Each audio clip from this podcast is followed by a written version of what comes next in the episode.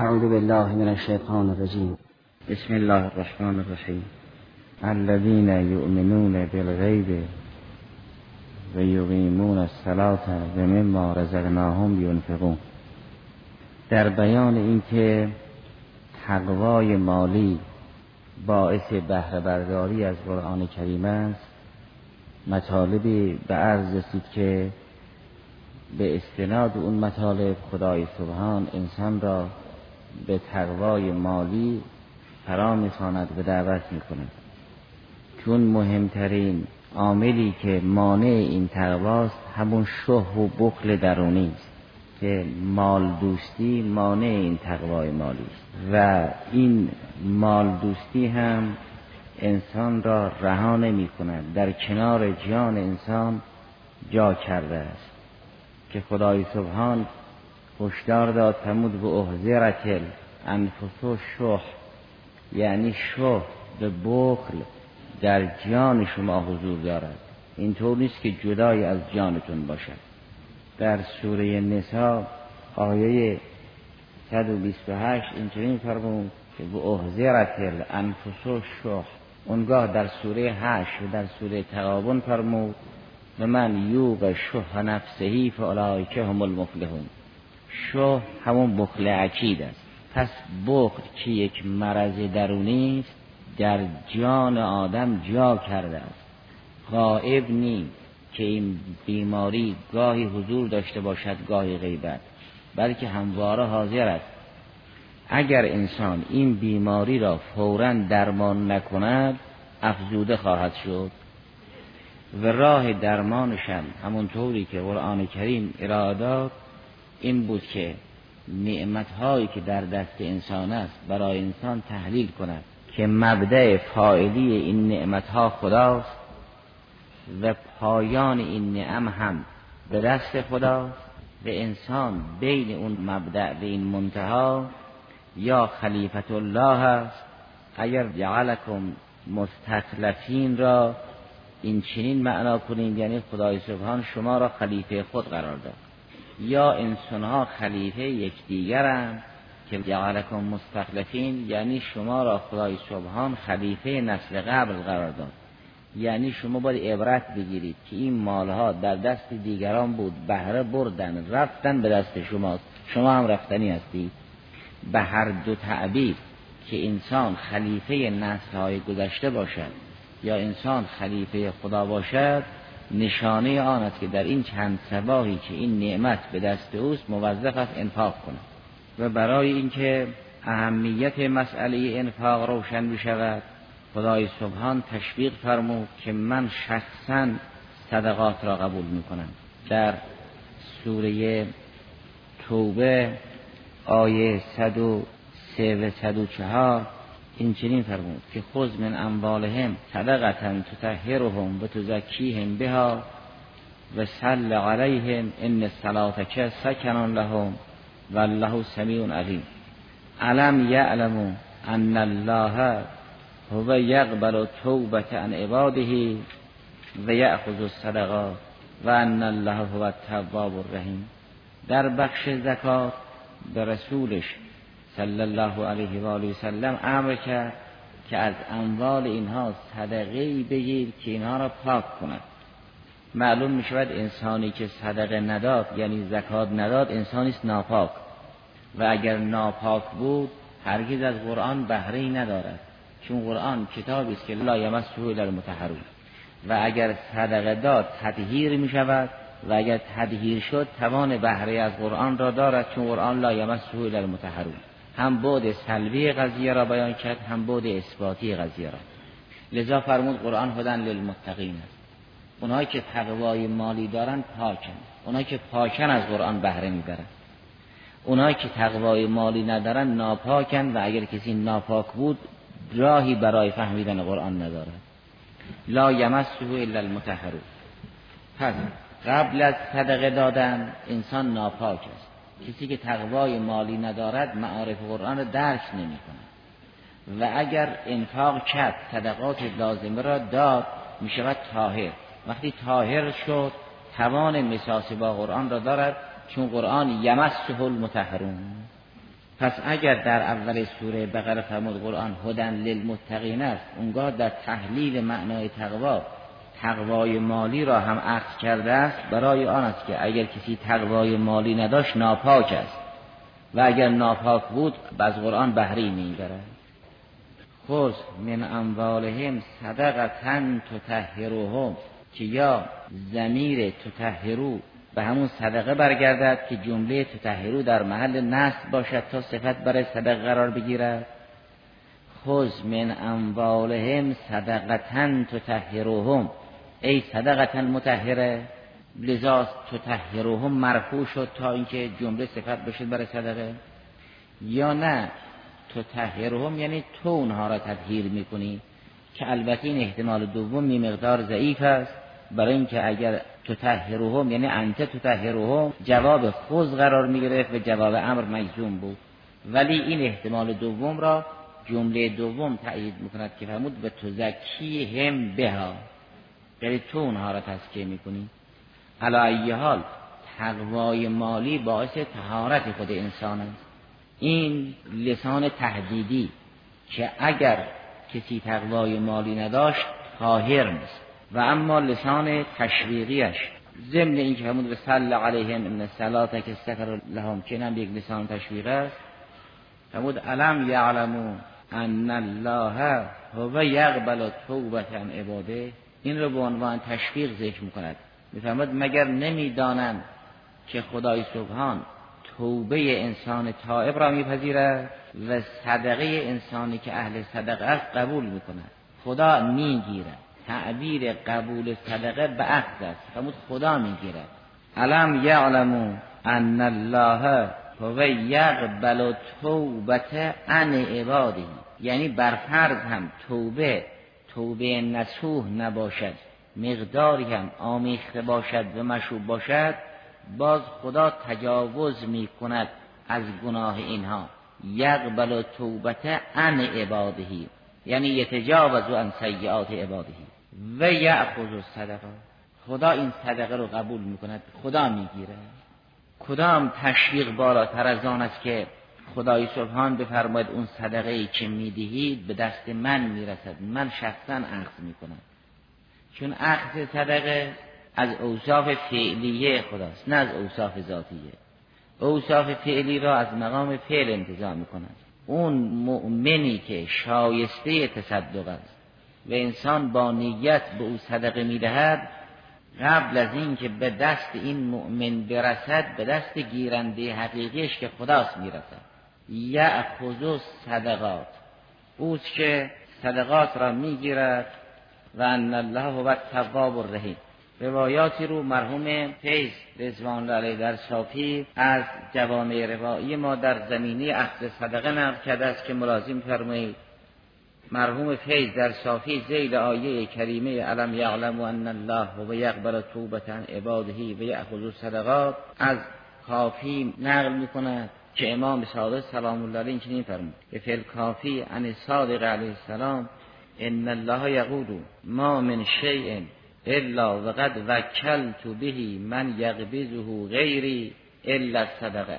همه این اموری که بر بندگان انجامش لازم است من نماینده تعیین کردم که اونها را نمایندگان من بگیرن، فقط صدقه را شخصا میگیرن. الا الصدقه فانی اتلقفها بیدی تلقفا، تلقف یعنی اخذ سریع، اونگاه خودم میگیرم و خودم میپرورانم و بازدهش به خود اون شخص صدقه دهنده برمیگردد. حتی ان الرجل لیتصدق بالتمره او بشق تمره فأربیها له کما یربی الرجل حلوه و فصیله فیأتی یوم القیامه و هو مثل احد و اعظم من احد. فرمود این صدقه را من خودم شخصا میگیرم و برای او میپرورانم، همونطوری که یک انسان برده را، فرزند بز را، یا فرزند میش را، یا فرزند شکار را مثلا میپروراند، او را بزرگ میکند، من هم صدقه را میپرورانم، مثل کوه احد یا مهمتر از کوه احد میکنم.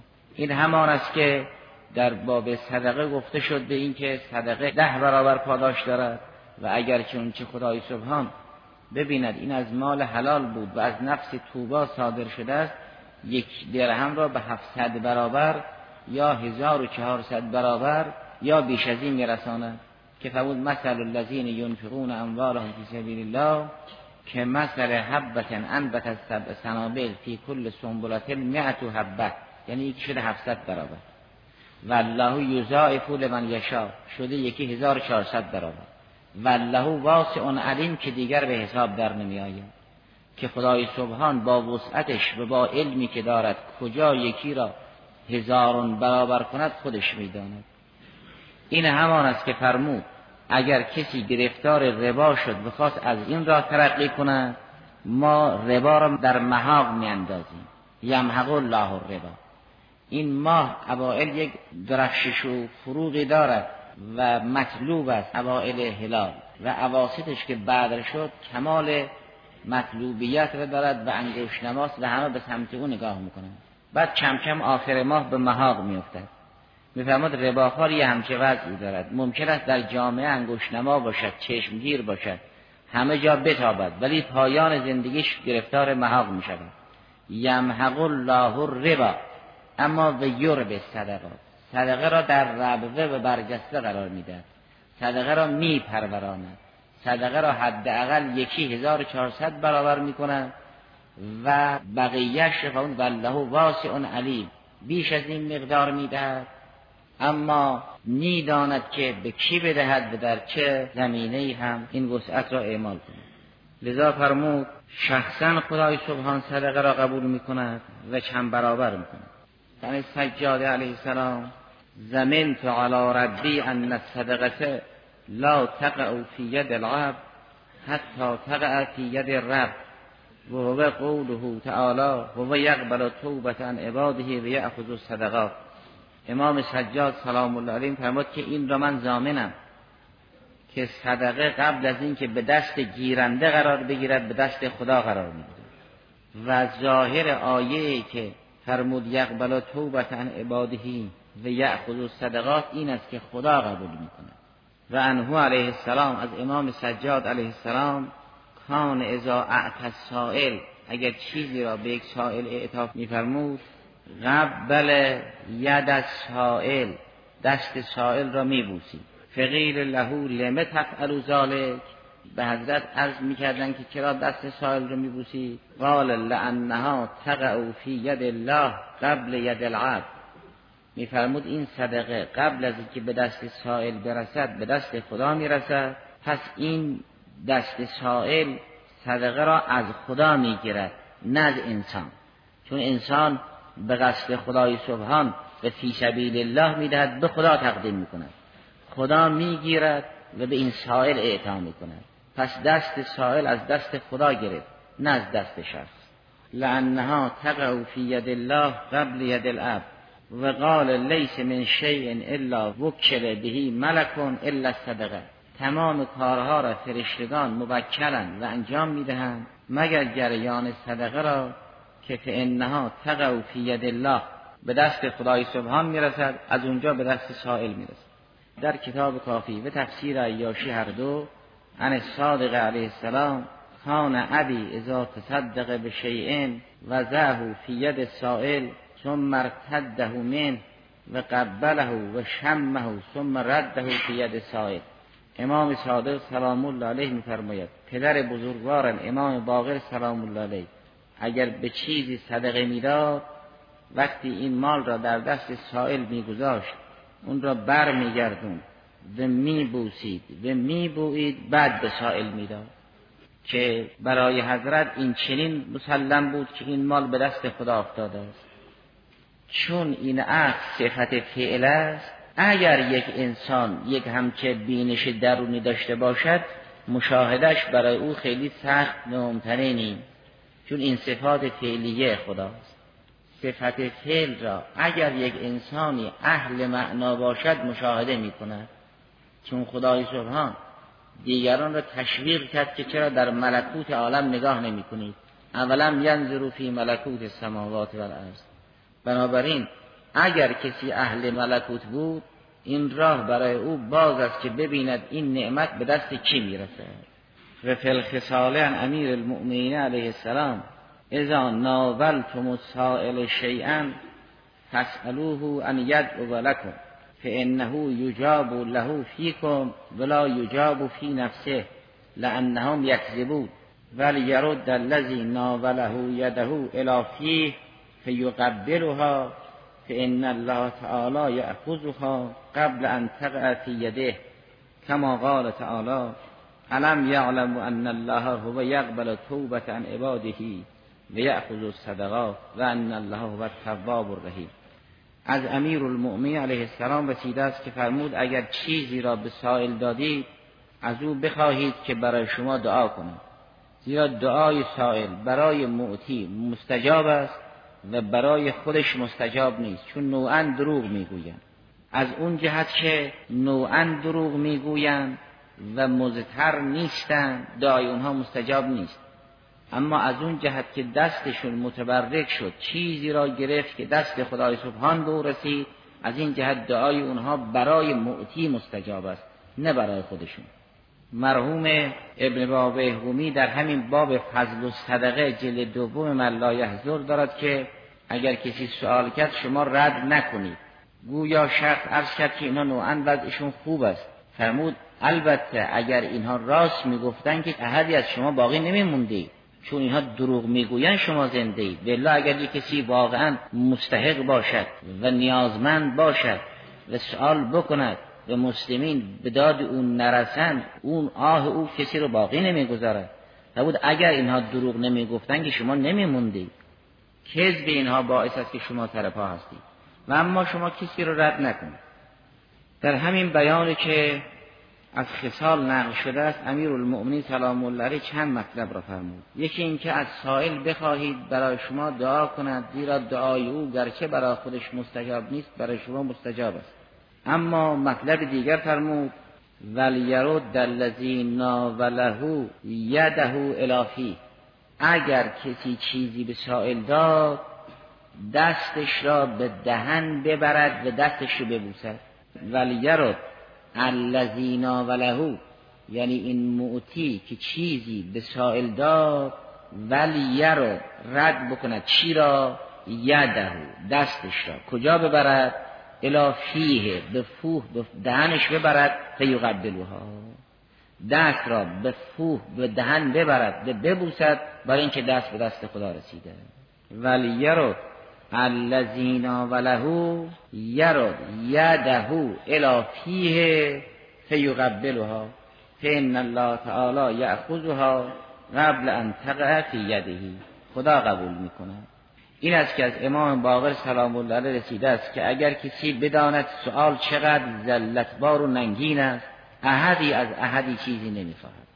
و اگر کسی بداند اعطای سائل چقدر عظیم و مهم است، احدی را رد نمی‌کند.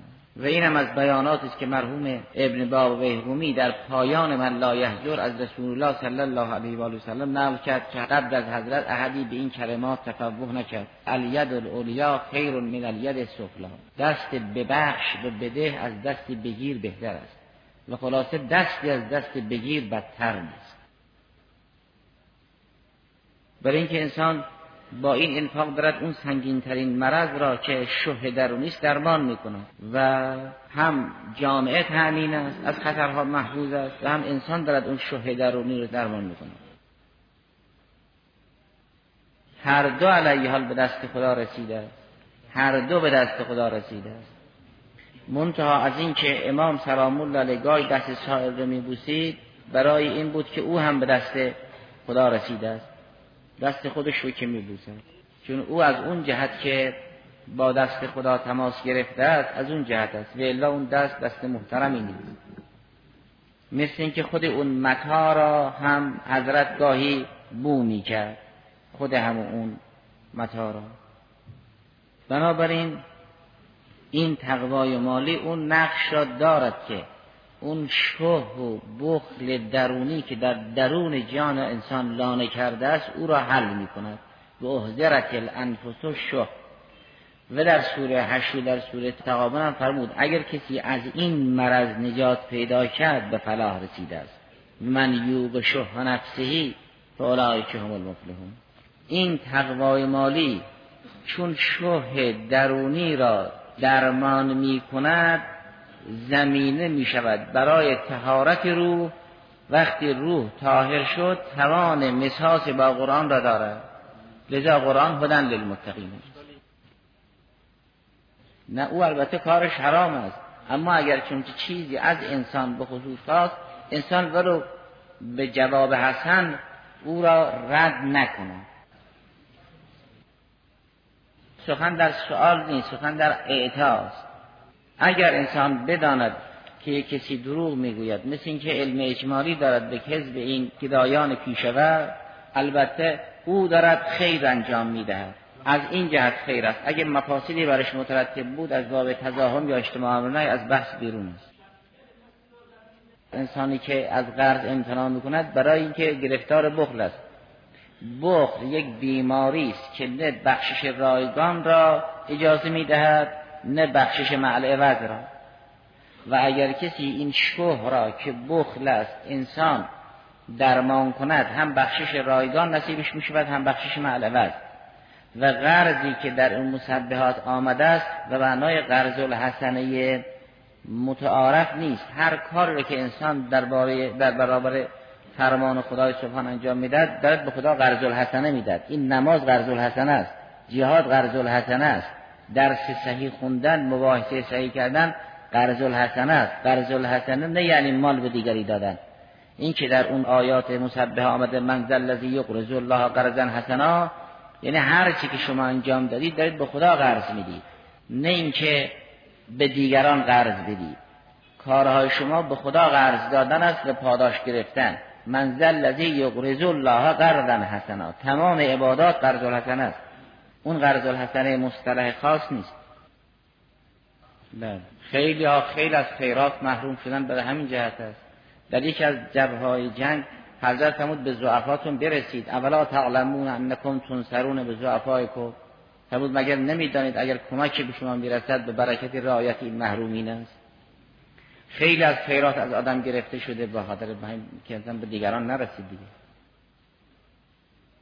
این انفاق در بحث‌های قبل گذشت به این که گذشته از این که باید مال حلال باشد، باید از نفس توبا و نیت خالص باشد.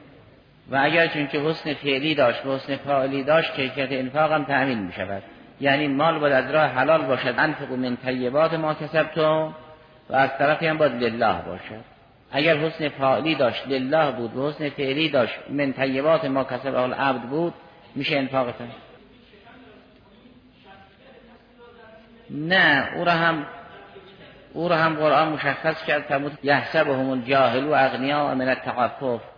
الان چون بحث در کیفیت انفاق نیست اون آیات مطرح نشد. قرآن کریم فرمود به یک عده افراد آبرومندی که دیگران از وضع اونها با خبر نیستند و در اثر عفت اونها اینها را توانگر میپندارند، به اونها بپردازید. یحسبهم الجاهل اغنیاء من التعفف، یعنی دیگران که از وضع اینها با خبر نیستند، به اوضاع داخلی اینها اطلاع ندارند و از وضع اینها جاهلند، در اثر عفت اینها را تبونگر می‌دارند. و گاهی مسئله سری است، گاهی مسئله جهری. مؤمن کیس است، می‌داند کجا سری انفاق کند کجا جهری. ینفقون اموالهم باللیل و النهار سرا و علانیه. یه وقت کمک به جبهه است، انسان بگوید من در این جمع کمک نمی‌کنم، مخفیانه خودم به کسی میدم، این صحیح نیست. باید به عنوان تشویق دیگران اون هنر را داشته باشد که شیطان را علنا در مجمع عام منکوب کند و علنا بگوید من این مقدار تقدیم میکنم. اینجاست که علنش بهتر از سر است. یه وقت است یه شخص آبرومندی است، انسان اونجا باید سرا انفاق کنه. قرآن همه این جزئیات رو تبیین کرده بود. ینفقون اموالهم باللیل و النهار سرا و علانیه و امثال ذلک. یکی از مصادیق این آیه کریمه هم جریان انفاق است. امیر سلام الله علیه است که 4 درهم داشت، یکی را شب انفاق کرد، یکی را روز، یکی را در سر، یکی در علن. مؤمن باید اگر عاقل است و اگر کیس است و اگر لله انفاق میکند باید بداند که کجا علن بهتر است و کجا سر. و اما این مسئله که انفاق از انفاد است باعث کم شدن و زوال شدن است که در بحث‌های قبل اشاره شد.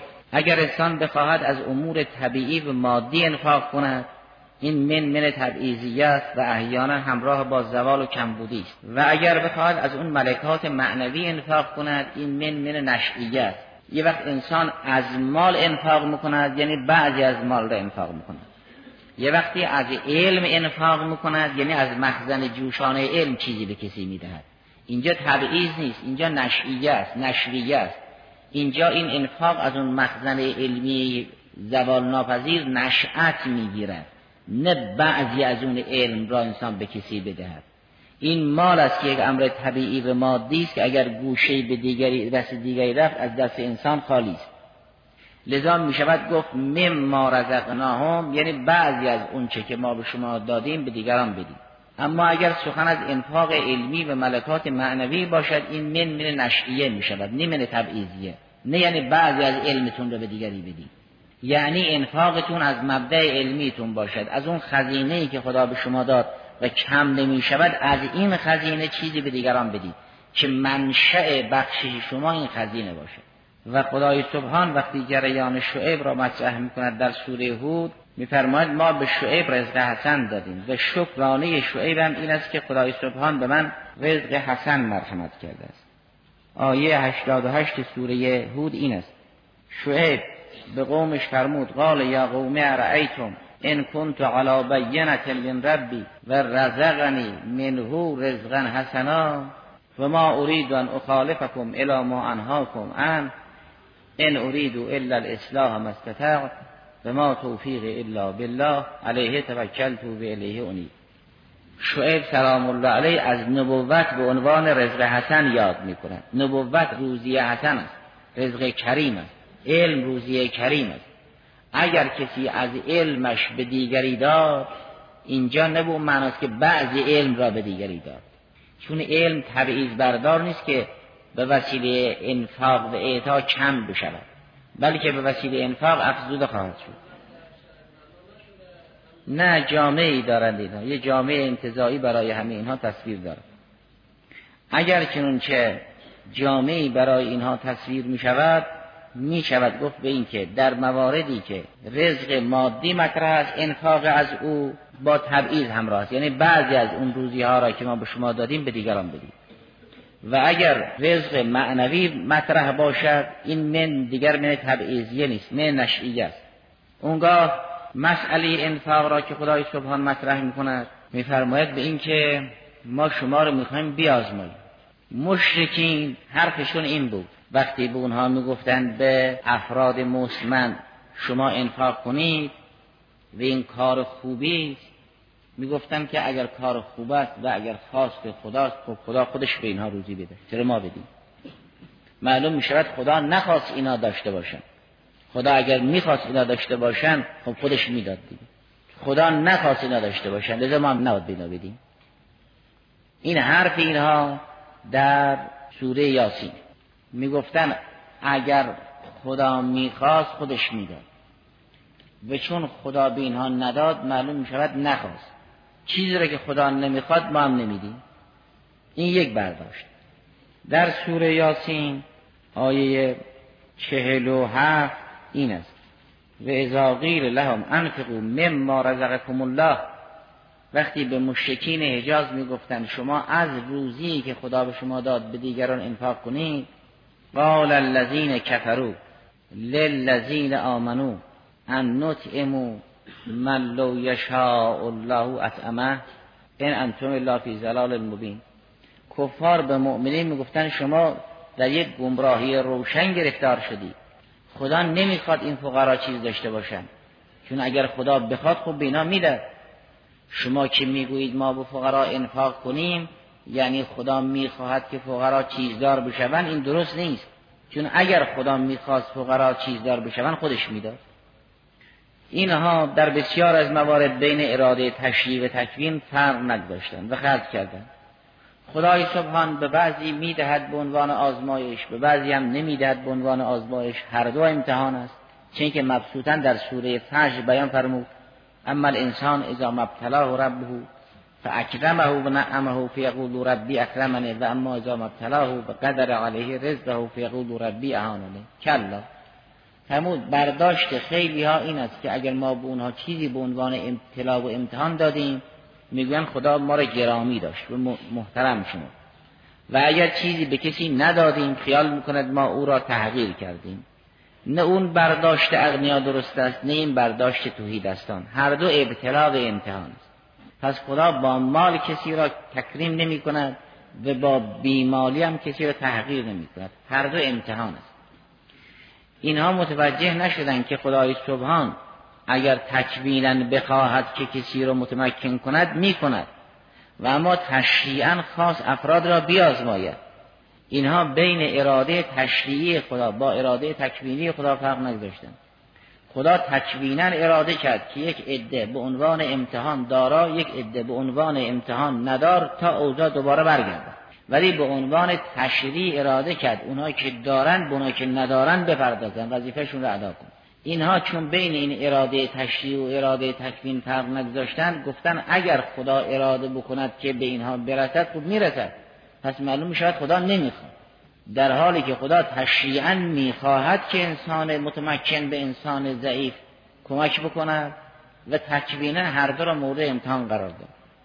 چنین که مشابه این معنا را در جریان جنگ و حضور در جبهه ها و امثال ذالک بیان کرد. در سوره‌ای که به نام مبارک رسول الله صلی الله علیه و سلم است، آیه 4 این است: فرمود شما در مراسم جنگ و دفاع و جهاد حضور داشته باشید، برای اینکه ولو یشاء الله لانتصر منه، اگر خدا میخواست از کفار انتقام میگرفت و احدی از اینها را روی زمین نمیگذاشت. ولکن لیبلو بعضکم ببعض، میخواهد شما را با یکدیگر بیازماید. یه جنگی شده است، خدا میخواهد شما را بیازماید که آیا دینش رو یاری میکنید یا نمیکنید. نگویید اگر خدا بخواهد فورا اینا را از بین میبرد. خب البته، اما میخواهد شما را بیازماید، ببیند که در جهاد و دفاع چقدر حضور دارید. لو یشاء الله لانتصر، یعنی لانتقم منهم، از این کفار. انتصار یعنی انتقام. ولکن لیبلو بعضکم ببعض، شما را با یکدیگر بیازماید. کفاری هستند و مؤمنین هستند و خدای سبحان میخواهد بیازماید، ببیند که مؤمنین در برابر حمله کفار چه میکنند. پس خلط بین اراده تشریع و اراده تکوین احیانا باعث امساک از انفاق جان یا انفاق مال خواهد بود. الحمدلله رب العالمین.